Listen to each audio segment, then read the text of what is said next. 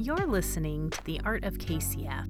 This essay is called Hours Visiting and was released as part of the Art of KCF newsletter, issue 52, sent to email subscribers on August 15th, 2022.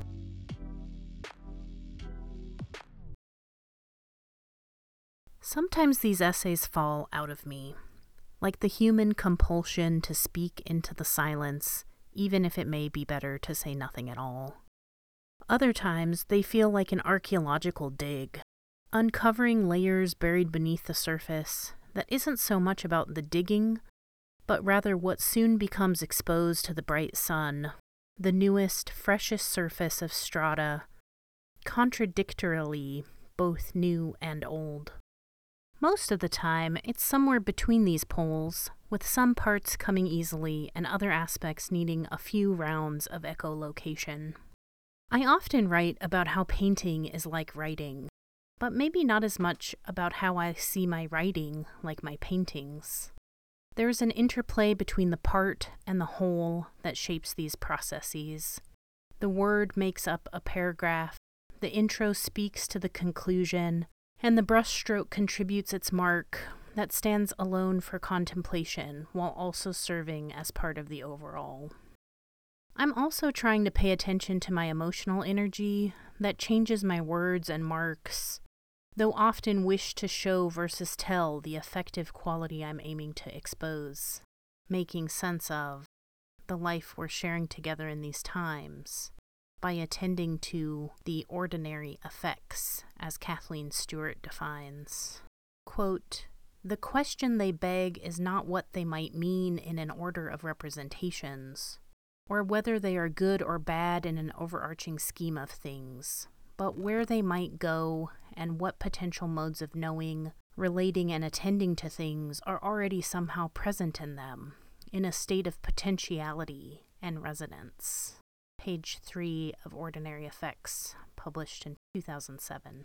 What parts of the whole, what whole in the pieces, can I share with you today? The nurse's station was right across from my grandmother's ICU room, which allowed me the opportunity to observe more of the inner workings of the hospital efficiencies while I sat beside my grandma's shallow breathing on Thursday night. She had fallen asleep waiting on the special request item from the cafeteria to arrive, and I sat with her until the night nurse came in to rouse her and give her the 8 p.m. meds so that I could say goodbye and let her know I'd be back the next day. At this point, I was delirious from not a lot of hours of sleep the night before, worrying about her fate after learning 24 hours before she had coded and was rushed to the ER. And my lengthy journey to the place where she was admitted to the tune of a 12 hour drive. The chair was tucked at the furthest wall from the door, adjacent to a mid sized window that peered out into a small grove of trees, patches of grass, a concrete sidewalk path, and a picnic table. My line of sight out of the room included the foot of my grandma's ICU bed, her swollen lower extremities, covered with a white sheet and the thin blue standard hospital blanket with tubes emerging from under, and then past a bay obscured by a half closed curtain. The partially open sliding glass door met the hallway, and then a long desk where nurses constantly and doctors occasionally gathered. I was struck by the efficiencies someone somewhere determined. Nurses wearing this color scrubs, maroon, physicians always in their white coat professional drag. The whiteboard on the wall of room 10 showing the patient's goals for the day, the nurse and docs on duty, phone numbers for the folks on call, alongside contact information for family members. I observe different staff rolling people and carts full of medication or food or equipment bustling down the hallway, and I marveled at all the things these medical professionals were juggling in the ICU while attending to many patients, and all the ways someone determined processes for reducing medical mistakes, like scanning the barcode on grandma's admitting bracelet and having two people present to confirm the patient is getting the proper blood transfusion. blood sugar readings taken on a handheld device after pricking the patient's finger, machines beeping and alerting visitors or nearby nurses if something like a low oxygen level goes on too long. So much to see and learn and wonder about. So much to be grateful that I'm not the one hooked up to those machines. So much to worry about. There's really no such thing as privacy in the ICU, even as Grandma was in a room of her own. The glass wall and the involvement of many people knowing about one's bodily functions, usually kept behind closed doors and not typically the focus of conversation outside of a medical setting, becomes the necessary starting point for information sharing in the ICU.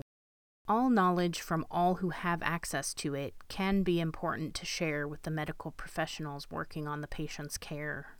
I would like to say that I'm the kind of person who doesn't eavesdrop, but I'm a writer who takes pleasure in the overheard. I'm an artist who sees images when words are spoken. I enjoy a turn of phrase that surprises me. I am nosy and want to know everything I can about everything and anything so that I can add it to my rich tapestry of experiences which is how I found myself straining for more versus less of the conversation between the nurses on Thursday, chatting and talking like colleagues might around the water cooler, as if no one might be listening besides them. I heard a nurse talking about her self treatment of ivermectin. While ivermectin can be a drug administered for some human conditions related to parasitic infections, the nurse described her use of the drug as the over the counter kind. Read animal dosage, and she basically took it for our benefit. She didn't use these words, of course, but the way she talked about her use of the drug, not supported by the FDA as a legitimate treatment for COVID, she spoke as if she were doing a public health service. She took it so she could report back on its efficacy and use for her family and friends. You just can't get any real information about it, she bemoaned to her colleague so she took it when she first started having symptoms of COVID 19. I'm not sure when this all went down for her, if it was recent or a long time ago. All I know is that she was proudly and loudly talking about her experience with the drug meant for livestock in the ICU in Wichita, Kansas, during year three of a pandemic that is multiplying into pandemics. Something happened, so the nurse left to attend to whatever needed her and I couldn't keep from thinking about how the owner of that voice went to a farm supply store, purchased something meant for cows and horses, and put it in her body. She disregarded the signs that we see at our local Fleet Farm that say their ivermectin is not meant for human consumption. I think about the cows or horses that might need it more than she did, and marvel about how we can make checklists and technological interventions unknown to our ancestors, and some of us, who likely see the interactions of medicines more intimately than others, are taking livestock medicines. Overhearing that conversation was but one of the many contradictions I witnessed by my grandma's bedside. But what is this life, like a good painting, if not the tension between chaos and order. I see that the hospital tries to trend toward order to minimize human error disruptions, when the chaos of our unruly bodies inevitably make demands. Though it feels like from here, chaos is ruling the current phase of the US COVID 19 response. Let it rip, since we have better treatments for it now, I guess. Let it rip, since we don't care about the unknown impacts the disease will have on children, on people who get it multiple times, for the increasing number of people getting a long, ongoing, less treatable version. Since people apparently weren't isolating when they were exposed, let's just say you don't have to anymore. Let it rip. I've exceeded my word count for the day, and the whole picture is no more clear than when I began. A muddied mess we find ourselves in these days, the result of overlapping layers that eventually cause all the pigments to morph into an overworked surface of singular color. I have to keep holding on to hope that peering into the potential ways of knowing of the ordinary can help me gain a deeper resonance with our shared understandings of the forces and realities that we shape and bear out. Grandma's out of the ICU. She's stabilized. A pretty miraculous recovery, actually. Let us all hold out hope for those possibilities, even when it may seem unlikely. Let us all hold out hope for those possibilities, even through the current chaos.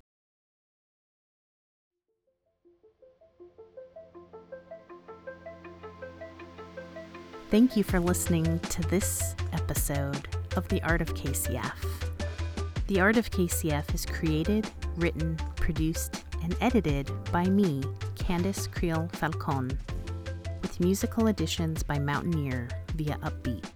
For a full transcript of the audio, plus all the features of my newsletter like book reviews, creative links that inspire me, and an update on what's happening in my studio, be sure to find me through the link in the show notes. Till next time, may the joy of creative inquiry guide your path.